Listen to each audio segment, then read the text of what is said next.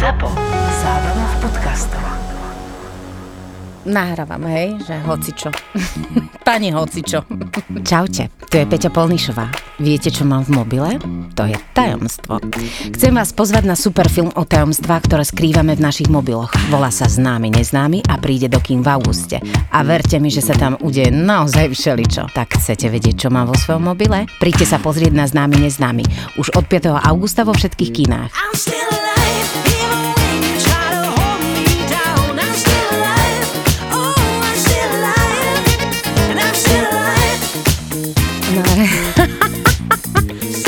už od, od 5. augusta známy neznámy.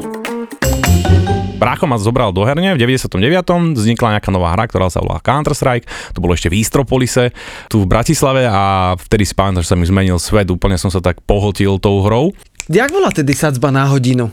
Ja si akože úplne naj, takú základnejšiu, najdefaultnejšiu pamätám 30 korún, ale to už, bolo veľmi, to už bolo veľmi akože tak neskôr. Verím tomu, že v 99. asi bolo menej nejakých 15. A tam ešte to bolo tak, že sa ten internet vytáčal, počkal si kým... Dial up. Presne tak. Tak, tak, také tie klasické, že keď si nadával niekomu, že sa telefonuje a alebo ty si mu proste nemohol nikam nikto volať, pretože ty si bol akurát na internete, Presne. tak sa to takto menilo. No.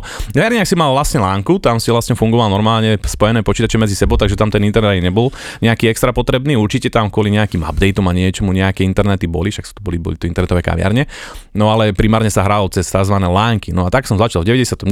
No a hral som sa, hral som sa dlhé roky a mamina nejak neriešila. Ona videla, že jednoducho robím, čo ma baví a ja som v tom ani nevidel biznis v tej sekunde. Dneska, keď začne hrať niekto Counter-Strike alebo League of Legends alebo nejakú hru, prvé, čo vidí, je všetkých tých milionárov, superstars, neviem čo, Američanov, Korejčanov, čo proste jednoducho sú absolútne hviezdy, niečo ako Rockstars.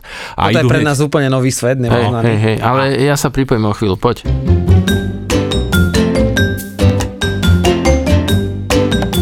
Vo Štvorici na Pambici.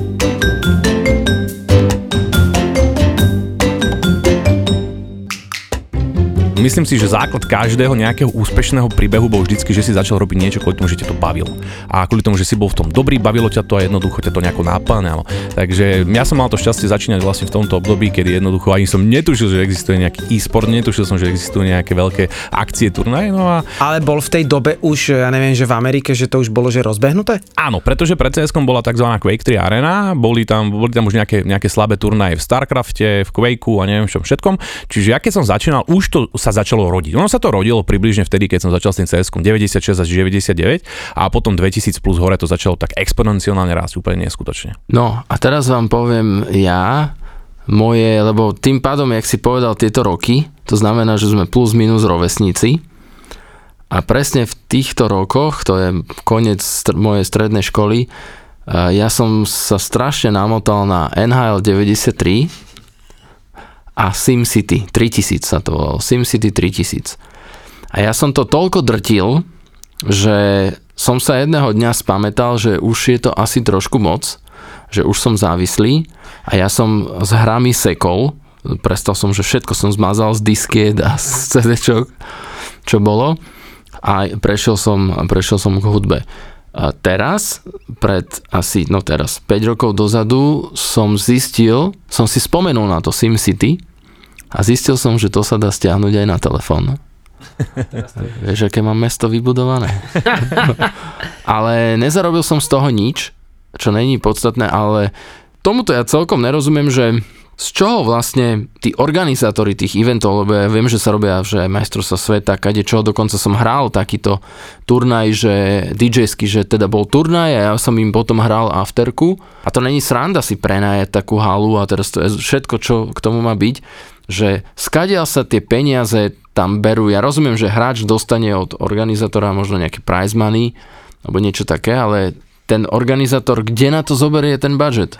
Počkaj, ty si hral, vlastne, teraz som si to úplne spomenul, ty si bol na PG Trnava, to bol akože major, e, veľmi, veľmi kontroverzný event, kde tam ukradli nejakých 16 notebookov neviem, Mne sa zdá, že môže byť. Áno, áno, ja si, ja si pamätám, z toho eventu sme si robili strašnú srandu. Ja som tam bol, na, som bol na tej afterke, aj sme tam chvíľku, chvíľku sme tam boli.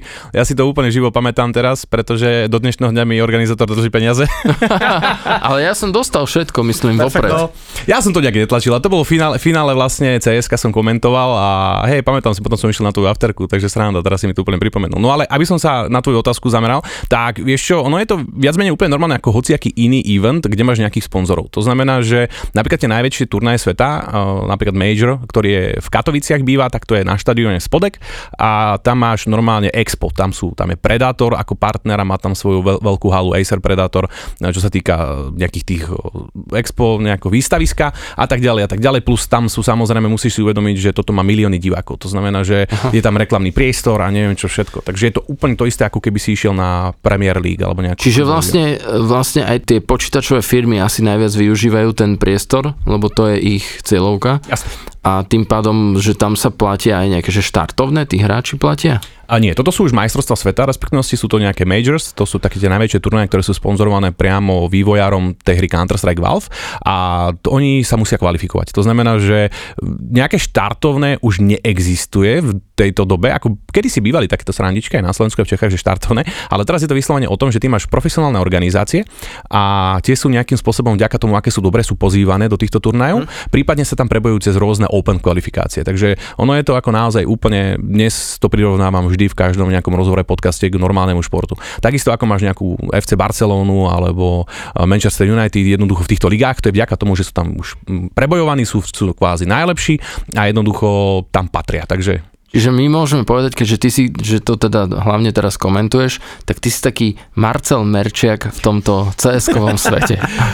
Áno, áno, dá sa povedať, že viac menej, dá sa povedať, že viac menej, čo sa týka Československa, tak asi pravdepodobne vyskočím veľa ľuďom v hlave, keď ide o komentovanie Counter-Strike, ale Marcel Merček je viacej taký, by som povedal, mm, pán komentátor faktického razu, kde on vyťahne proste späty takú informáciu Áno, ľudovi. áno. Uh, mne sa to deje málo kedy, pretože ja som skôr kvázi známy v tom komentovaní strašnou nejakou kadenciou slova a rýchlosti rozprávania. Áno, to teraz počúva, ale vieš čo je fantastické, že všetko mu rozumie. Áno, rozumiem, rozumiem, hej, hej. To je tá artikulácia, to je to, čo som sa musel naučiť ako dieťa, pretože taký, taký fun fact z môjho detstva, čo som sa strašne smial, keď sme na to spomínali práve teraz nedávno, lebo som niečo komentoval a presne vyšlo na povrch tento príbeh, keď som bol malý v prvej triede alebo tak, tak ja som rozprával takto rovnako rýchlo, ale som neartikuloval. To znamená, že jediný, kto mi rozumel, bola moja mama, tým, že som mnou bola akože non-stop, takže vedela už vyslovene asi čítať myšlienkami, čo rozprávam, lebo neviem, kto mi iný mohol rozumieť. Tak si predstavte túto kadenciu rozprávania bez toho, aby som artikuloval. Takže to bolo, že som bol na základke, prvák, už som bol v škole a rozprával som sa s učiteľkami. No a, a, nikto nevedel, čo som povedal. Proste došla mama, no a normálne tlmočila, normálne tlmočila, čo rozprávam a musel som ísť, musel som ísť normálne k ortopédovi, eh, teda ortopédovi, eh, musel som ísť Logopéd. logopédovi, jasne, ortopédovi potom neskôr. Logopédovi som musel ísť a tam som sa musel poriadne, poriadne začať drviť tie všetky artikulácie, ako správne rozprávať, čiže ani som, nechcene som mal nejaký, nejaký kurz moderovania, komentovania, kvôli tomu, že som rozprával strašne rýchlo, vôbec mi nebolo rozumieť. No a čo s tebou spôsobil včerajší deň, kedy Bitcoin zaznamenal prudký pád? Vieš čo, tak okrem toho, že mi vybuchovali všetky sociálne siete, lebo mám veľa kamarátov, ktorí sa nejako začali dosť angažovať do toho krypta, tak všetci začali si robiť srandy. No niekto, niekto si robil reálne srandu a niekto to myslel vážne, že no dobre, kde sa príjma do McDonaldu? takéto všelijaké, idem na pokladníka do Lidlu a všelijaké takéto joky. Vieš čo, ja riešim krypto úplne, úplne náhodne, pretože v 2017 ma to veľmi fascinovalo zo stránky takej technologickej, tým, že ja milujem technológie, počítače a všetko, tak ja som si skladal tieto rigy na ťaženie, riešili sme projekty ohľadom veľkej farmy na Bitcoin v 2017, potom to popadalo, popalili sme sa, ja som sa zaprísal, že v živote sa krypta nedotknem. no a potom prišiel rok 2021 a začal som si tak všímať, že tie grafiky naozaj sú dosť vypredané a na dovolenke som si s mojim herným notebookom uvedomil, že zo srandy si idem stiahnuť Ethereum miner a jak som bol na douči, mal som proste ten notebook pripojený do elektrickej sieti na hoteli, čiže free energy. Tak som si robil srandu, že ide mi notebook zarábať nakupovať teda na tú dovolenku, kým som tam. A len zo, zo Sanady som si stiahol miner, vyznal som sa do toho, pretože som to mal strašne preskúmané v roku 2016-2017, takže to bola otázka 5 minút, aby som sa do toho vrátil. Stiahol som si miner a pozeral som si večer na konci dňa na peňaženke, ktorú som mal starú, úplne som op- oprášil som starú peňaženku Etherea a Bitcoinu a normálne tam ti svietilo 15 dolárov. A ja som pozeral, že čo, že to nemyslíš vážne, to teraz fakt takto fičí, lebo čítal som, že to išlo všetko hore. No a tak som si od, to, od februára som si dodnes postavil pár rigov, no a nechávam to ťažiť. A paradoxne pre mňa ako ťažiara, alebo ak by som to povedal, to, čo sa udialo včera, bolo úplne super, pretože vyskočili tzv. tí, tí, ktorí počúvajú, vyznajú sa trošku do krypta, tak budú vedieť tí, ktorí nie, tak teraz môžete si ísť pre kávu a tak. Tak uh, boli obrovské poplatky. To znamená, že ono včera Ethereum aj Bitcoin strašne padli, ale neskutočne vystrelili zase pre zmenu poplatky za transcoding, všeobecne t- čo sa týka toho, keď ty platíš, tak niekto to musí prekodovať. Ja to vlastne, ja som, môj RIG vlastne koduje všetky tieto transakcie. No a ľudia mi museli platiť namiesto nejakých 20 dolárov, 10 až 20 dolárov bol tzv. normal fee, on sa to volá, že gas, a teraz platili včera, pre včerom platili, že 80. Takže ja som vyťažil včera a pre včerom nejak 4, 5, 6 krát násobne viacej Etherea, ktoré aj tak na konci roka 100% stúpne. Ono to pôjde zase naspäť hore. Toto je proste Že taká- teraz je dobré nakupovať. Mm, a teraz je samozrejme dobré nakupovať, kým je to dole, takí tí uh, viacej oldschoolovejší krypto, kryptoťažia, eh, tí- alebo kryptobaroni, jak ich nazývame, tak teraz hovoria, že dneska je sale, dneska je Lidl vypredaj, treba kúpovať. Ale mm, napríklad včera, keď to padlo na tých 20 tisíc dola- 30 tisíc dolárov, tak, tak normálne všetky, všetky tie burzy Padli, boli, boli že? absolútne Hej. nedostupné. Toto sa mi trošku nepáči na krypte. Jediná vec, ktorá sa mi naozaj nepáči na krypte, je to, že keď to naozaj dobre padne a môžeš kvalitne nakupovať, tak vlastne nemôžeš, lebo je to celé popadané. Takže čo viem, ľudia, čo, sa, čo to veľmi rýchlo chceli využiť, tak najskôr pri 36 tisíc boli schopní nakúpiť. Kto vymyslel Counter-Strike? Counter-Strike je mod Half-Lifeu. Ak poznáte hru Half-Life, čo je vlastne úplne taký dosť, že starček, ale myslím si, že legenda, mm, tak Ja som hrával Duken Nuken. No, tak to je ešte staršie. jasné. Ok, ok, ok. to je 94. 95. možno. To som strašne miloval. Wolfenstein To- to- 3D. to- no, to som to Doom, som- to je asi. Doom, ježišmaria. No. To som miloval. Tak v 97. 8. nejako vznikol Half-Life, teraz presne roky by som klamal. A mám taký pocit, že dvaja alebo traja Američania, mladí, urobili tzv. mod. Ako teraz vidíme v hociakých takých, ako GTAčko a tak ďalej, vytvorili len mod. Ono sa to volalo, že Half-Life Counter-Strike. Uh-huh. No a v 99. uh, to prebral vlastne celý, celý ten uh, Half-Life Counter-Strike Valve, pretože sa im ten projekt strašne zapáčil a vznikla z bety zrazu 1.0 Counter-Strike 1.0, ktorá už bola pod Valve a normálne ich ako začlenili do svojho týmu, urobili normálne mo- developerský tím. No a je to september 99, kedy začal Counter-Strike a bol tu ako modification of Half-Life. Pozeral som, že vlastne e, typci, čo vymysleli Angry Birds, Mm. tak to e, spravili až po, po 52 neúspešných moduláciách nejakých hier. Jasné. A vlastne Angry Birds bola úplná náhoda, že toto bude to posledné a keď nie, že tak to úplne balíme. Mhm. Takže veľa vecí sa akože stáva takto náhodne a mňa teda zaujíma tá vec, kedy my ťa tu máme ako inšpiráciu, že išiel si si za svojím, išiel si svojím, kedy si zistil, že, že OK, že koko, však moja vlastne záľuba môže byť môj job. Asi prvý väčší vyhraný turnaj. Keď sa mi podarilo zložiť e, dobrý CS-kový tým, mal som najprv školský tým, si mi to bola zábava, všetko, chodili sme do herní, ktoré ktorá bola pár metrov od mojej školy. Tam sme začali hrávať, vyhrávali sme tak trošku turnaj, dokým tam nešli nejaké lepšie. V momente si pamätám, ak došiel dobrý turnaj o reálne peniaze, dovtedy tam boli také malé turnaje o rôzne hodiny v tej herni a sladké prekvapenia, neviem čo, to sme, to sme všetko vyhrávali, ale potom zrazu urobili taký väčší turnaj o 5000 korún slovenských, čo bola úplne že šupa tam zrazu došla celá bratislavská špička. Počúvaj, my sme dostali tak na prdel, že to bol konec. Normálne tam jeden hráč, to sa CSK sa hrá, kto nevie, e, piati hráči, čiže tým piatich ľudí a tam jeden hráč z tých piatich bol schopný nás všetkých zabiť úplne na tej mape, ako, by sme, ako keby sme boli boti nejakí. A mňa to jednoducho tak strašne naštvalo, mňa to tak strašne nahnevalo, že som začal, namiesto to, niekoho to môže ako keby, tak proste si povie, že už to nebudem hrať, že to je na hovno, to je cheater a neviem čo všetko, proste úplne tak kvázi negatívne to zobre. Ja som to zobral najviac agresívne, pozitívne, že chcem byť raz lepší ako on. A začal som, začal som viac menej strašne ešte viacej drtiť, ešte viacej trénovať, ešte Čo to viacej znamená? Viacej drtiť, ja neviem, že... Viac hrať, viacej hodín, no proste To viacej za tým znamená, že čo, musíš zrýchliť aj, neviem, myšku, klávesnicu vlastne, lebo tam ide o to, že aby si asi aj svoju, svoje vlastne telo začalo koordinovať rýchlejšie s mozgom asi. Ako teoreticky áno, toto sú už asi možno také trošku hardcore veci, ktoré robí človek úplne, keď je najlepší na svete, že začne cvičiť, začne brať napríklad nejaké, nejaké vitamíny a tak ďalej, aby mu lepšie koordinoval. Nie, vtedy ty, ty si musíš uvedomiť, že to, ja ako to dieťa som bol vtedy niečo také isté, keď si predstavím, niekoho teraz možno mm, pohorším, ale predstav si Cristiana Ronalda, keď mal nejakých 12-13. Jednoducho, ako sa on stane lepším futbalistom? No, nepomôžu mu lepšie tenisky, nepomôžu mu žiadne vitamíny, ani minerály, ani drogy, ani nič. Jednoducho musí byť na tom ihrisku kopať do tej lopty 24/7 od pondelka do pondelka. A to bolo presne o tom, že jednoducho zaseknúť sa za tým počítačom, niekto to zoberie ako závislosť, lenže to je ten rozdiel, že ja som sa tú hru nehral kvôli tomu, že ma neskutočne bavila. Ja som tým, ten monitor, ten počítač som chcel vyhodiť von oknom, ale vedel som, že jednoducho, keď chcem byť lepší, musím hrať, musím trénovať, musím proste jednoducho niečo preto spraviť. Takže to bol ten veľký rozdiel medzi závislákom hráčom a medzi nejakým tým o, hráčom, ktorý chce niečo dosiahnuť. Že ja som, ja som ten počítač vyslovene by najradšej vytrhol zo steny a vyhodil. Ale bolo to presne o tom, že došiel ten nejaký chalanisko, ktorý bolo o 4 roky starší, viete si predstaviť, mladý 12-13 ročný chalan dojde nejaký 16-17 ročný e, v tom roku no, typek, ktorý ťa rozbije. No tak máš nervy ako hovado a ešte taká, tá, taká rivalita medzi tým mladším a starším a tak ďalej. Proste je to pubertálny vek, čo si budeme klamať. Tak mňa to jednoducho tak rozohnilo, že od toho momentu som sa zaprisahal, že budem proste v Bratislave najlepší. No a nejak sa mi to pomaličky darilo, že som cítil, že naozaj sa zlepšujem, bol som veľmi dobrý a podarilo sa mi zložiť dobrý tím.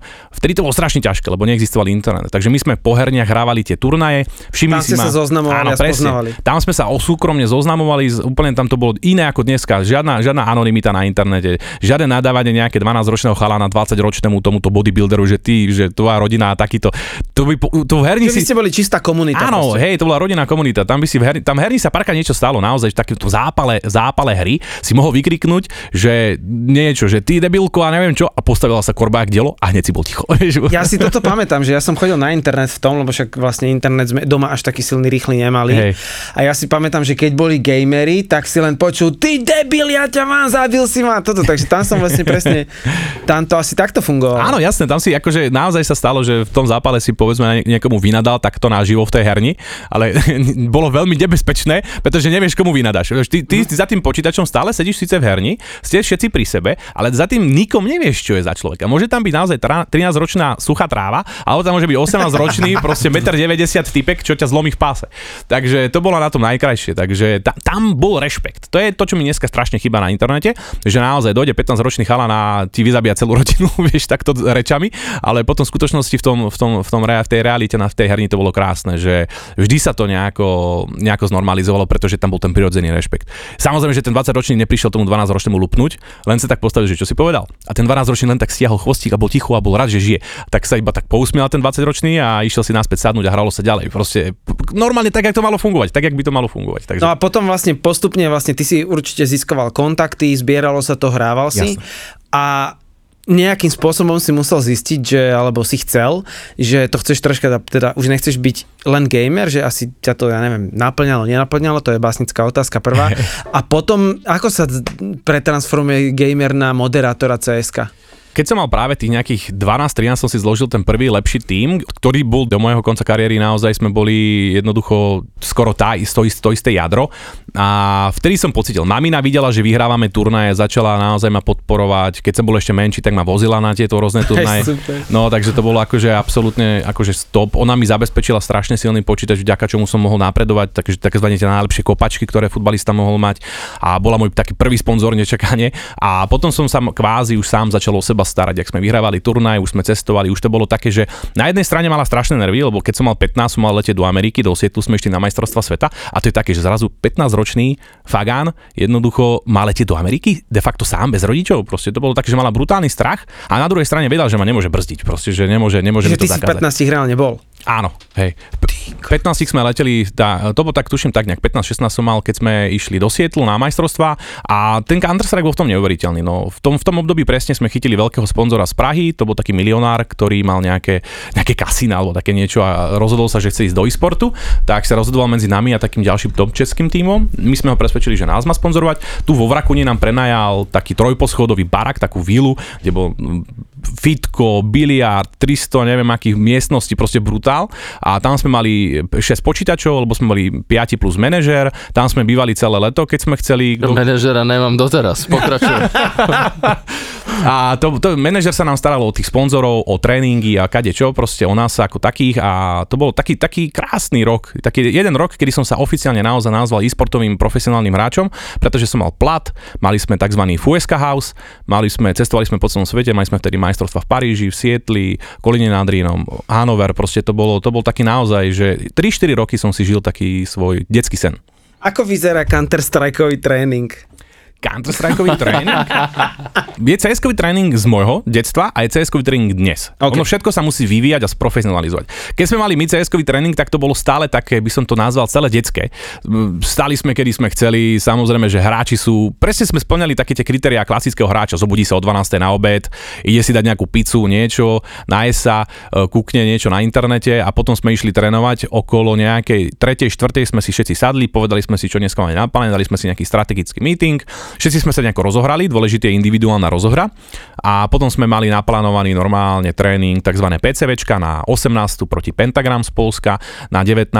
proti Aluzers z Nemecka a tak ďalej. Sme to mali všetko naplánované. Hrali sme dokedy sme teoreticky mali plány, prípadne keď už sme nemali naplánované tréningy a chcelo sa nám ďalej hrať, tak sme si cez IRCčko, kto si ešte pamätá, našli nejaké ďalšie PCVčka a takto sme trénovali každý deň a ono, intenzita sa zvyšovala podľa toho, či sa blíži nejaký turnaj. Keď sa blížil nejaký veľký turnaj, tak sme sa presne takto do toho FUSK houseu zavreli a tam sme trénovali celý týždeň a mali sme stanovené pravidlo, že deň pred turnajom netrenujeme, deň pred turnajom si dáme taký chill, pohodičku a úplne hlavu si nastavíme inak. No a toto je viac menej také, že išli sme o jednej, o druhej uh, spať, alebo niekto ešte ďalej robil svoje. Napríklad mám môj veľmi dobrý kamarát a vtedy spoluhráč Euro, je teraz pre buď Bethesdu, alebo pre niečo sound engineering. On robí proste naozaj tie nejakú hudbu a zvukové efekty do tých hier. A toto je vec, ktorú zo Sarandy robil po zápasoch. To si pamätám, ako by to bolo včera. V roku 2006, tuším, po zápasoch dohrali sme, nahral si Fruity Loops a takéto rôzne softvery a začal sa hrajkať proste so zvukovými efektami a skladal si hudbu vo Fruity Loops. A posielal im to, hej? A toto si iba, on si iba vtedy Ok. okay. zo robil. To si iba zo robil počas zápasov, potom išiel na výšku, prestal hrať cs ale po, za, začal sa plne, plne venovať tomu DJingu. On bol aj, on je aj pomerne známy v Čechách DJ nejakého, teraz by som klamal, tuším, že drum and bass, alebo nejaký taký liquid hral. A začal sa venovať tomu aj sound engineeringu a prešiel do, no, našiel si super pozičku, tuším, že BTSD. A je teraz proste pomerne veľmi šikovný a uznávaný sound engineer v tejto hernej spoločnosti. A hovorím si, že ty kokos, keď si spomeniem na to, jak si to len zo srandy nahral, presne si pamätám ako keby deň a víkend, keď si to len zo srandy nahral počas tréningov, lebo chcel robiť aj niečo okrem CS, nech si akože vyvetra hlavu. A dneska sa tým živí, to je úplná halus. Teraz proste vidíme, že obrovský fenomén, ja som keď cestujem, ja vidím billboardy, že rôzne obrovské spoločnosti, myslím si, že som myslím si, že som Orange videl, že dobre som videl, Áno, že... môže byť aj orange, jasné. E, to znamená, že kde sa stal ten fenomén, že, že, že, že určite to je veľmi dlho, dlho, dlho, dlhodobo, mm-hmm. ale že, že tie obrovské korporáty a tie spoločnosti zrazu e, to gameovanie tak podporujú a stal sa z toho novodobý, že Do, fenomén. dokonca televízia vznikla na Slovensku. No hej, takže kde je tam vlastne taký ten zlomový bod na Slovensku? A- Musí byť niečo. Na Slovensku to je ešte celku také v plienkach, by som povedal. Vo svete je zlomový bod napríklad ten, že herný priemysel predbehol hollywoodsky, e-sport ako Fakt? taký, áno, hej. To v tomto momente, v tomto momente si treba uvedomiť, že tie hry budú za chvíľku vládnuť veľmi veľa aspektom. A e-sport je takéto odvetie herného priemyslu, ktoré si treba uvedomiť, čo je to ten show business. Tam naozaj ľudia, ľudia vidia hráča, napríklad Astralis alebo niekoho, ako nejakého závisláka, ktorý, ako Slovak, bežný Slovak ti uvidí nejakého hráča, ktorý sedí 12 hodín za počítačom, ako závisláka, ktorý potrebuje pomoc. No lenže v skutočnosti za tým sedí proste hráč, ktorý 12 hodín drtí a cinkne mu mesačne 35 tisíc eur za to, že sa len hrá, to ešte teraz nerozprávame o turnaji, to je proste výplata. No a teraz povedzme, aký je rozdiel medzi COčkom, naozaj ne- nejaký Cčko, Cčkovým manažérom v nejakej veľkej spoločnosti, ktorý traví dobre, že nie 18 hodín do dňa v práci a zarába 10 tisíc, 15 tisíc eur. Aký je rozdiel medzi hráčom, ktorý hrá povedzme 8 až 12 hodín, eh, aktívne povedzme, keď je nejaký veľký turnaj, až tak často nehrávajú, majú už tréningy, aj mentálny koučov a neviem čo všetko to, keď vám vysvetlím, ako to celé teraz vyzerá, tak ľudia klopkajú na čelo, že čo, to takéto niečo existuje. tak aký je rozdiel medzi týmito ľuďmi, ktorí jednoducho robia dobre to, čo robia a dostávajú za to obrovské peniaze a sú superstars vo svete.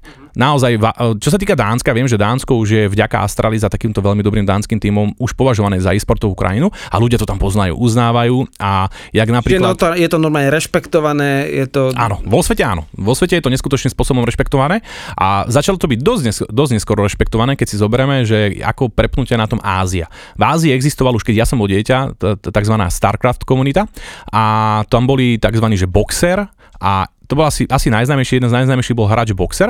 A teraz, neviem, rozmýšľam, ku, ku, ku, ku, ku, komu ti ho prirovnám. Tak v Ázii máš boxera a napríklad v Amerike máš Arianu Grande.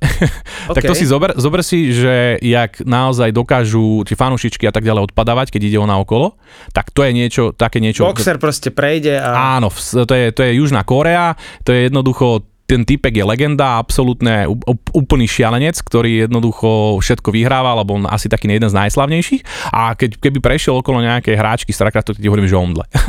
Takže to Ale je, my sme zachytili, že, že ty si na Slovensku niečo podobné. Teda bez randy teraz, lebo ja som to tak počul. tak, Nie, lebo ja hovorím Milanovi, že počúvaj, že dones toho najlepšieho. A on, že dobre, mám.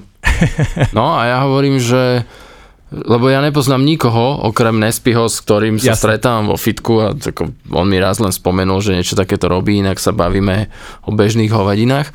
A potom som sa dozvedel, že a teraz som ťa zbadal pozerám a hovorím, lebo však ty keď už si taký náš rovesník, tak mi to nejak nevychádza celé, vieš, že, že ja vlastne teraz sa nechytám ani na dve slova, čo si povedal. A hovorím si, že ty kokso, že to, tento typek je akože úplný král tej scény. Či naozaj je to tak aj u nás, že sa ti stane, že ja neviem, ideš do Auparku a teraz ťa tam nejaké, niekto, dieťa nejaké zastaví, že či sa môžete odfotiť, alebo na pumpe, pumpári ťa všetky pumparky poznajú. Vieš čo, pumpárky ani moc nie. Ako ja sa smejem, to je taká storka, ktorú vyprávam rád, pretože ja nie som taký ten nejaký známy youtuber, influencer, niečo také, a čo som veľmi rád, pretože zo skúsenosti s Danom, e, s Štrauchom Gogom, alebo s Rirkom Králom z Čech, tak tu nám v Bratislave ideme na obed do Auparku a akurát išiel, išiel nejaká, nejaký školský výlet, alebo neviem, niečo zo školy išli, také decka a zbadali, zbadali Dana a ty kokos, to bolo také, že iba si zrazu videl vlnu 20-30 detiek, ktoré sa valia na teba a ty nevieš, čo máš robiť.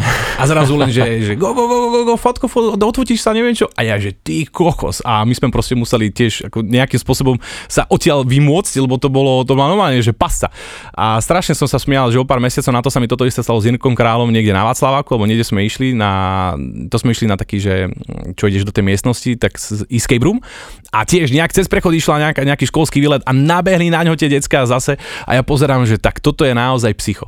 Našťastie, uh, ja to mám rozdelené na dve časti. Tým, že stále som na tej scéne, moderujem, komentujem, prípadne streamujem, tak mladšie ročníky ma rozpoznávajú, ale majú nejaký taký ten rešpekt, lebo nie som, nie som ten slávny youtuber, som proste nejaký chalanisko, ktorý, ktorý niečo robí, poznám ho a dojde sa možno odfotiť alebo chce len pokecať, čo je super.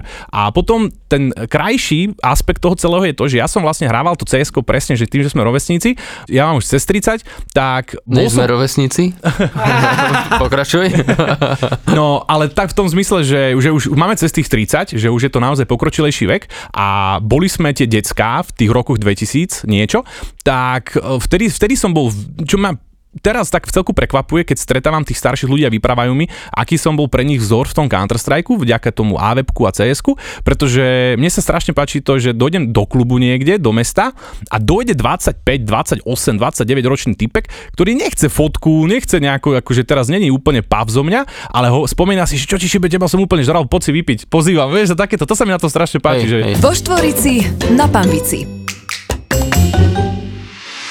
Keď túžite krásne bývať, Keď potrebujete úspešne podnikať. keď sa plánujete presťahovať do lepšieho. Keď chcete výhodne investovať. Je tu pre vás profesionálny tím realitnej kancelárie AZ Property. Byty, rodinné domy, novostavby, pozemky, nebytové priestory. S tým všetkým vám poradí AZ Property. Viete, aká je skutočná hodnota vašej nehnuteľnosti? Pomôžeme vám so stanovením správnej ceny pri kúpe, predaji alebo prenajme. azproperty.sk Spomínal si, že streamuješ a ja viem o tebe, že, že ako keby, že non-stop streamuješ. A čo sa deje na tom streame? Streaming, vieš čo, m, kedysi to bol vyslovene, streamujem na Twitchi, tí, ktorí poznajú tú platformu a kedysi to bol iba herná platforma, že si tam kvázi streamoval iba ako sa hráš. Celé to vzniklo, celé to tak vystrelilo a dnes už samozrejme sa nedokážem toľko hrať ako kedysi, takže za tým počítačom sedím naozaj iba večer, keď mám prácu a dám si iba takú nejaký taký chill a zahrám si nejakú hru a už to neviem spraviť bez streamu. Stream je pre mňa už taký, taký nejaký, taká psychohygiena, ale streamať už vieš dneska hoci čo, naozaj dneska... Ja viem, ale že, že toho týpka, čo je v Čak TV, on má takú, takú briadku a on chodil, neviem, jak sa volá. Tiež je tuším, že nejaký gamer alebo streamer alebo neviem čo. Taký sympatiak. To je jedno. Je proste v Čak TV nejaký typek. A on chodil za mnou na party a on mi hovorí, že, že dám ťa na stream, že, že ja streamujem, jak napríklad idem peši do klubu, že... Ty myslíš Donata? Asi áno. Že z, par, že z parkoviska, že streamujem, jak idem niekde. A ja hovorím, že, že čo? Že, že ty streamuješ, ak ideš peši? Jasné. A iba tak krátkosti, lebo bol hluk a keď som Jasné. hral. A mne to nedávalo zmysel. Hej. A ľudia to fakt Oni pozerajú. to žerú, oni to žerú, jasné. A preto sa pýtam, že čo vlastne streamuješ ty? Ja streamujem všetko. Ja viac menej o, o IRL som zakopol ešte, keď to bolo tzv. tak zakázané by som to nazval, pretože Twitch, Twitch bol platforma, kde si mal normálne sedieť za počítačom hrať sa hru. To bolo proste pravidlami dané. Keď budeš streamovať niečo iné, môžeš dostať ban, môžeš, Hej. môžu ťa zakázať. A ja si pamätám, že 2016, alebo tak nejak som začal koketovať s tým, že už sa dalo streamovať aj cez telefón, už boli dobré mobilné siete, niečo. A mm, ja som človek, ktorý síce sedí za tým počítačom stále, bavia ho tie technológie, ale milujem cestovať, milujem stále niekam chodiť a to sa nedalo spojiť. Ty keď chceš byť, keď chceš byť populárny Twitch streamer alebo hociaký streamer na YouTube, už dneska na Facebooku a tak ďalej, ty jednoducho musíš sedieť za tým počítačom naozaj pondelok, piatok, jak v práci a streamovať každý deň a mať nejaký režim a tak ďalej. A mne to nešlo, ja nedokážem obsedieť na zadku, takzvané, ja stále niekam cestujem, stále niekam chodím, to až teraz na ten COVID. Takže rozmýšľal som, aby mi ten kanál stále neumieral, lebo to bolo také, že mesiac som stále streamoval doma a hore išla popularita, proste veľa divákov, všetko. Potom som išiel na dva týždne niekam cest, na dovolenku alebo niekam som cestoval, nestreamoval som a zase to všetko popadlo a zase od nuly a takto. A mňa to proste po tých rokoch nebavilo stále ísť od tej nuly. Raz 500 divákov, potom 50 divákov, potom 1000 divákov, potom 100 divákov. Tak som si povedal, že naučím sa nejako streamovať aj z tých ciest a tak ďalej. A vtedy som začal koketovať s tým IRL streamom a myslím si, že ako jeden z prvých Slovákov, možno aj Čechov a možno aj čo sa týka v Európy. A začali sme, začali sme streamovať takto zo zahraničia, z ciest a neviem čo, kade, tade. A ty si to tak začal uvedomovať, lebo to začali robiť viacerí, že asi by sme to mali nejako povoliť. No a v tom momente Twitchu viac menej dopolo, že toto je budúcnosť a musíme urobiť z Twitchu lifestyleovú takú streamovaciu platformu, nielen hernú.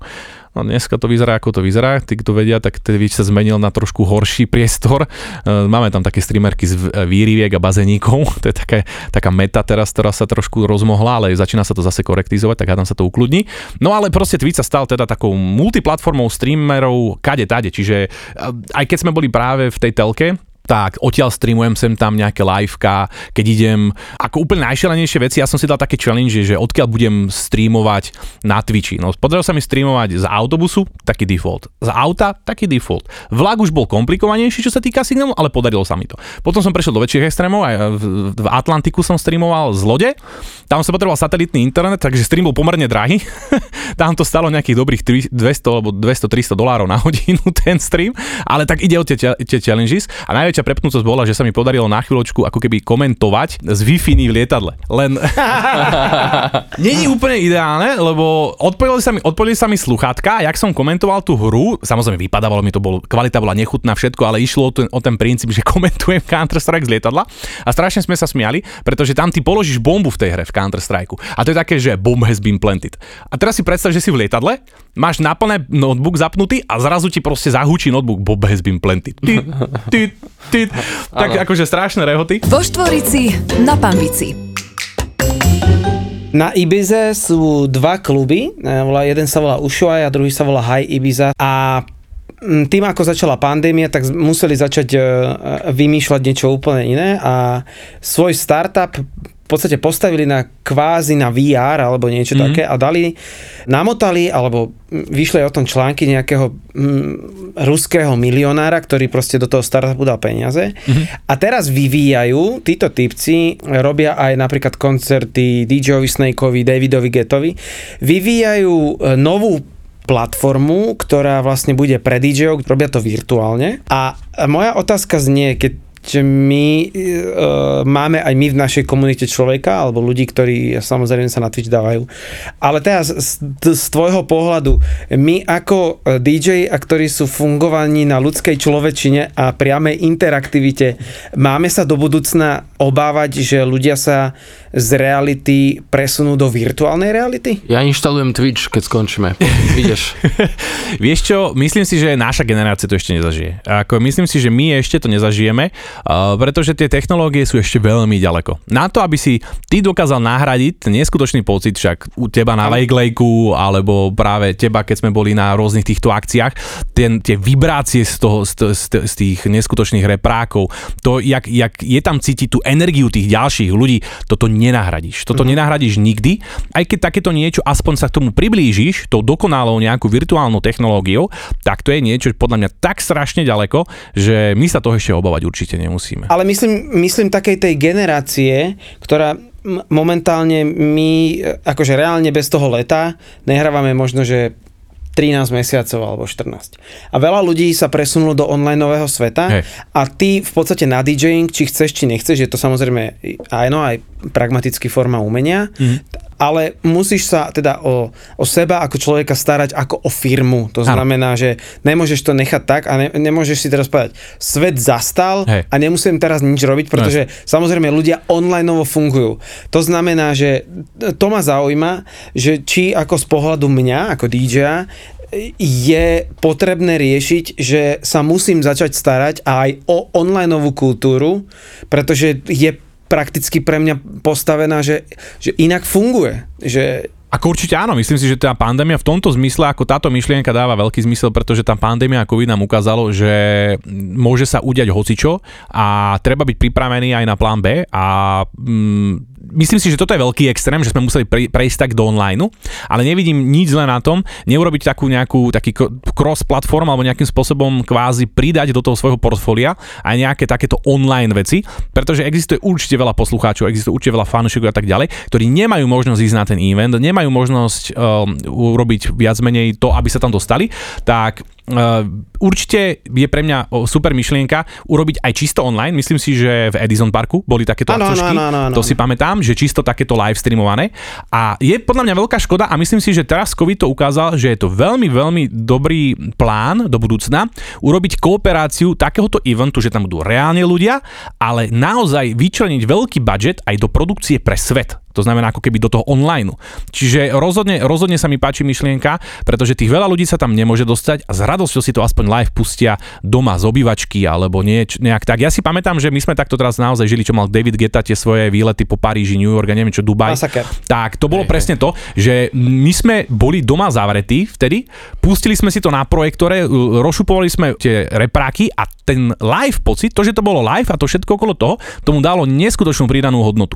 Takže je, je to doba a ten COVID nám ukázal jednoducho, že musíme sa trošku nejak adjustnúť, upraviť a pevne verím, že samozrejme sa už niečo také v našej generácii opakovať nebude, ale ukázalo to veľmi veľa vecí aj pre firmy home office, pre rôznych interpretov a tak ďalej, že dá sa fungovať aj na tom online. Twitch stiahujem a dnešná epizóda podľa mňa je pre nás taká, že nový svet sa nám otvoril a ja si začínam všímať, že to nástupom tej pandémie a tým, že sme prestali hrať, lebo predtým som sa sústredil len na tie žurky, na tú hudbu a na tie akcie a riešiš čo, kde, jak, aby to všetko šlápalo. A popri tom tieto veci nám unikli, asi môžem aj za obidvoch povedať, že nám unikli trošku. A toto je také, že nový obzor a v tej hlave ti začnú pracovať také tie, že fakt sa treba nad tým zamyslieť, že a netreba to premeškať. Vo Štvorici na Pambici. drogy, mafia, pedofily, prostitútky, vrahovia. Kristýna sa stretáva so zločinom na všetky spôsoby. Ježiš, to je láska. Ona ich zamkla vo vnútri a čakala, dokedy sa bude ozývať buchot. Že jeden vylezie a toho bude milovať, hej? Áno, totiž to ona ušla von preto, lebo on, jak sa oháňal to sekerou, tak aj ju sekol. Do podcastu Profil zločinu si pozýva tých, ktorí zločin zažili na vlastnej koži. To bol tiež taký prípad v podstate Andrejky, ktorom brutálne zavraždil a on mi písal listy, teda dostala som od neho niekoľko listov, kde stále tvrdil, že to nie je pravda. Obete, kriminalisti, prokurátori, kukláči, patológovia, súdni znalci. On si sadne a dá si nejaké elektrody. Kam? No, jednu si dá na penis a jednu si prilepí na brucho. A na hlavu nie, hej? Že aby sme videli, že hlavu, jak mozog. Nie, na hlavu nie. Podcast Kristiny Kevešovej v produkcii ZAPO. Profil zločinu. Zapo.